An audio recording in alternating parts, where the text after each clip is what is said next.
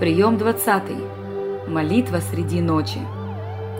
Каждую ночь нас ждет восхитительное приключение. Кто-то пойдет просто спать, а кто-то пустится в незабываемое путешествие. Когда я ложусь отдыхать, и моя голова касается подушки, я полон ожидания посещения Господа.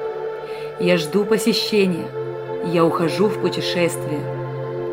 Но когда ты просто бежишь спать, и уже через пять минут слышен храп, ты утром встаешь, как из бездны. Очень плохое настроение, ты не выспался.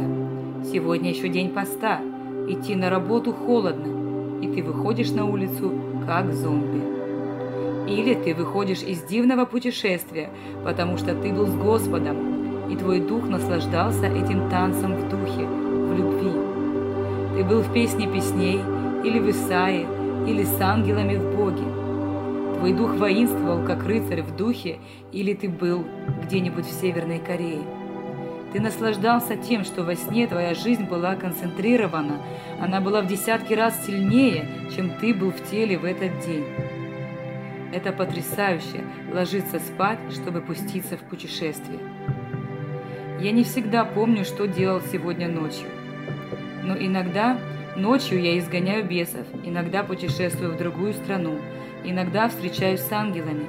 Иногда Господь что-то делает такое тайное, что я не могу понять до конца, но принимаю это. Господь меня употребляет в духовной брани и войне, а часто предупреждает о том, что меня ожидает, или открывает о том или другом человеке тайны. Но каждый раз это путешествие, потому что ожидаю, что я не буду спать, я ухожу в тайну. Мы прощаемся с реальностью, щелчок, и я пошел в свое место, туда, где Господь ждет меня. Он меня принимает, и мы с Ним движемся дальше. Иисус Господь! Я очень люблю ночь. У некоторых из нас годами нет снов, или они могут быть, но мы не запоминаем, что видим. Когда нам нужно истолкование снов, нам не помогут сонники, Google, колдуны или гороскопы. Нам могут помочь Господни праздники, нам могут помочь пророки, но нам хорошо помогает Библия, нам открывает Божье Слово, потому что там есть все, и нам помогает Святой Дух. Иногда Господь шифрует, кодирует свои послания, и нам нужны братья и сестры. Иногда Господь нам говорит что-то, но у нас нет знания языка, потому что Он дал его брату и сестре. Я завишу от их языка. И это правильно, потому что это его выбор. Когда приезжает иностранец, я зову сестер или братьев, которые знают язык, потому что, чтобы контактировать с ним, мне нужен переводчик. Господь так распределяет дары, что иногда Он специально не дает истолкования откровения получившему. Он нас поставил в зависимость друг от друга. И это хорошо. Возлюбите это. Это нормальная ситуация, когда мы в зависимости друг от друга. Некоторые из нас нуждаются в усилении. Если вы хотите расти в пророческом, чтобы Господь говорил с вами ночью, усильте скорость соединения с Ним через прерывание сна для молитвы. Некоторые из нас просто спят, и это можно назвать падением в черную дыру. Но начни прерывать свой сон молитвой. Ставь будильник, чтобы просто встать, преклонить колени и совершить молитву, пока не проснешься с Господом. Не обязательно долго или коротко, важно качество, что ты прикоснулся к Нему и можешь снова ложиться. Ты не устаешь больше, но у тебя будет в десятки раз больше шансов поймать дух откровения. Я говорю вам на опыте, а не из головы. Душою моею я стремился к тебе ночью, и духом моим я буду искать тебя во внутренности моей с раннего утра. Ты встаешь и преклоняешь колено при звездном небе, поднимаешь свои руки к небесам и говоришь, «Господь, ночь ночи передает знание. Дай мне Твое знание. Я благодарю Тебя за эту тайну ночи». Какая красота! Ведь звезды можно увидеть только ночью. Человек, который ночью спит, не видит звезд, а звезды сотворены для нас, чтобы быть знамением. Как же ты можешь получить эти знамения, если ты ночью спишь? Павел говорил, что часто находился в бдениях. Зачем? Ради Господа. луна для управления ночью, влияние на отливы и приливы. Звезды и созвездия видны только ночью, днем они не представляют для нас ценности. Ты встаешь ночью, прерываешь свой сон, чтобы Бог говорил с тобой. Ты ложишься и снова встаешь. Это очень хорошее упражнение для Божьих солдат.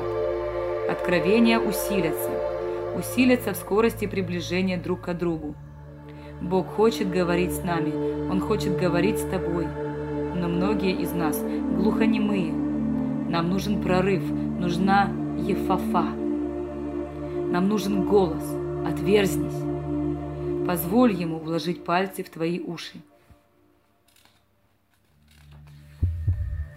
Мне нравится пример Патрика Ирландского. Это один из моих любимых героев. Когда его забрали в рабство, он взял для себя за упражнение вставать несколько раз среди ночи для молитвы. И так каждую ночь. Доколе он был в рабстве юношей, он так и делал. Господь знал, что Патрик не пропустил ни одной ночи. Это было духовное упражнение. Он был спецназовец духа. Он знал, что такое боевые духовные искусства. Однажды Господь послал ему откровение – Патрик во сне в ночном видении увидел корабль, а потом увидел его наяву. Он понял, это знак, сел на него и вернулся к себе домой, чтобы потом обратно вернуться в Ирландию. Это потрясающе, иметь способность прерывать сон ради молитвы. Ты показываешь плоти, что ты над ней. Твой сон подвластен твоему духу. Это есть путь к усилению откровений. Я рассказывал когда же большие пророки могут упасть перед тобой. Однажды один пророк жил у меня дома, и я не знал, как мне быть, потому что он стал давлеть над моим духом. Я вставал ночью молиться, а он ночевал в моей квартире и однажды увидел, как я молюсь. Он сказал, «А, ты такой, оказывается». Я спросил, «А что такое?» Он ответил, «Я видел тебя. Ты стоял у окна при луне, пока я спал, и ты молился». Потом Господь показал мне в ночном видении, как Он кормит меня пауками. И я понял, что победил его. И я стал утром. Он, как ни в чем не бывало, стал говорить со мной, но я уже знал, кто он. Я его распознал, этого старого лжепророка. Мы с ним распрощались. Господь дал мне победу над ним. Он был пророком, а я был мальчишкой, и я победил его через ночные бдения через ночные молитвы. Аллилуйя!